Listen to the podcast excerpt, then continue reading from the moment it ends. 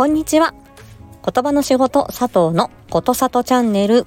本日もお耳に書かれて嬉しいです。この配信では言語聴覚士の佐藤がコミュニケーションのあれこれを日常で使えるライフハック的にわかりやすくお話ししています。ぜひフォローやいいね、コメントもお待ちしております。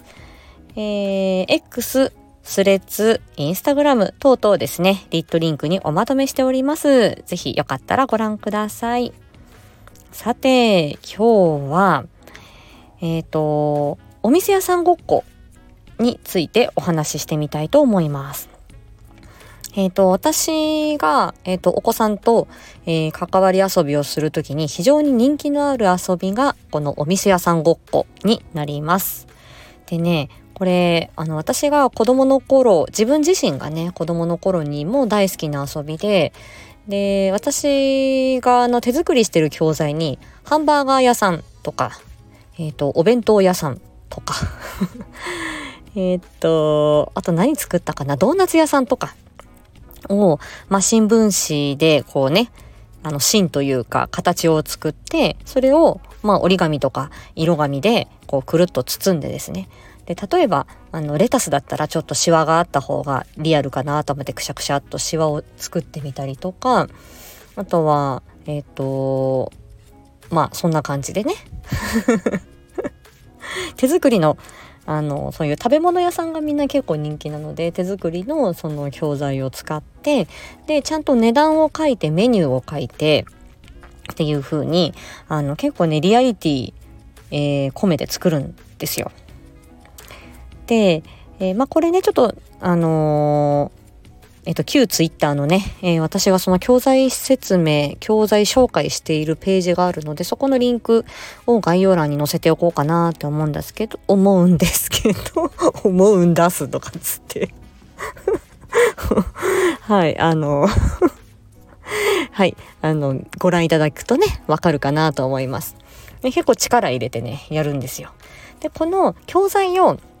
あのね、お子さんたちと作るっていうことも楽しいです。自分たちで作ったおもちゃは、やっぱり愛着持ちますし、そして、あの、大事に使おうっていう感じになるんですね。いろいろあの出来合いのもの、今ね、おもちゃ屋さんだったりとか、インターネットショッピングとかで綺麗に、あの、できてる既製品のものっていっぱいあるんですけども、うん、なんかねそそれもねいいなとは思うんですけど私はなんだかその 貧乏症なのもあって手作りにこだわってやってるんですね。で自分でカスタムできるっていうのがまた面白いんですよね。例えばダブルチーズバーガーだったら、えー、パティを2つえ？パティ？えっ、ー、とパンを2つでミートパティを2枚でチーズを挟んででレタスも欲しいかなみたいな。で、例えばトッピング、えー、月見ダブルチーズとかにしたい場合は、えー、何？この目玉焼きのね、パーツがあるんですけど、目玉焼きがトッピングで100円とか、じゃあこれ、じゃあつけるとかっていうと足し算になったりしてね、そういう風にカスタムしてトッピングとかでね、メニューが作れたりするので、そういうあの、ものも作るのは面白いです。で、私がこの、まあ例を挙げて、このお店屋さんとかハンバーガー屋ハンバーガー屋さんとかで、えー、何を目的にこの課題をやってるかなと、こういう遊びをやってるかなっていうと、まあ一つは、えっ、ー、と、まあ役割を交代するっていうことが大事でもあります。お店屋さんをやりたい。お客さんをやりたい。で、皆さん大体ね、あの、お店屋さんをやりたいって言います。ただ、えー、お財布を持ってお金を払えるのはお客さんなので、そっちの立場も、あの、楽しいんですね、練習するのには。で、あとは自分が好きなようにそうやって注文できるっていうこともあるので、えっ、と、最初に遊びを、その私はそのおもちゃを、えっ、と、お預けするというか、貸し出すときに、うん、交代交代で遊ぼうねっていうことはちゃんとお伝えをします。それが前提ね。はい。で、じゃあ最初じゃあ誰がお店屋さんやるとか誰がお客さんやるって言ってじゃあ僕お客さんやるとか私お店屋さんやるっていう時にうんじゃあ分かったじゃあ最初はあなたがお店屋さんハンバーガー屋さんあなたはお客さんねってで終わったら交換するよってそれができるんだったら遊んでいいよみたいに最初に提示しとくんですね。でその役割を交代するっていうことが、えーと、と一つ狙いとしてあります。で、えー、っと、あとはですね、メニューを聞くっていうことですね。ご注文はいかがですかみたいにメニューを聞くっていうこととか、あとはちょっと一つすっ飛ばしましたけど、挨拶ですね。いらっしゃいませとか、こんにちはとか、ありがとうございましたっていう挨拶ですね。これがまあ、あの、自然にできるといいかなとか、あとは小学校の高学年に近づいてくると、えっ、ー、と、丁寧語を使えるようになってほしいな、みたいな親御さんのご要望もあるので、まあ、その疑似体験みたいなもので、えー、丁寧語を使う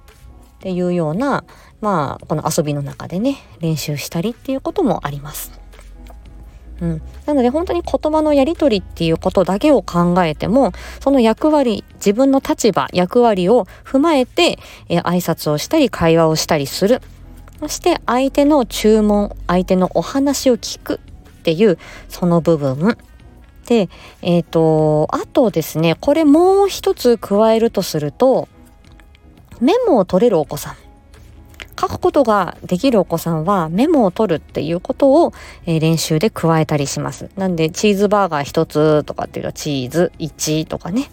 えメロンソーダ1とか、ポテトの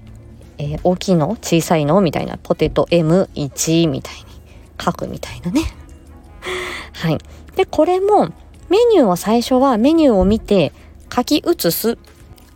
まあ、いわゆる模写ですね。まあ、ここから始めていきますが、だんだんできるようになってくると、え聞き取って、相手の言葉を聞き取ってメモする。っていうことができます。で、これ、えっ、ー、と、メモをね、まあ、紙に書いたりホワイトボードに書いたりするんですけれども、メモを、えー、どこから書き出すかっていうこと、これも面白いなと思って見てるんですね。例えば、あの、何個注文されるかわからないじゃない？だから真ん真ん中に、ホワイトボードの真ん真ん中にでっかくチーズバーガーって書いたら、他のメニューが書けないわけですよね。だから一番上からどれぐらいの文字の大きさでメモを取るのか、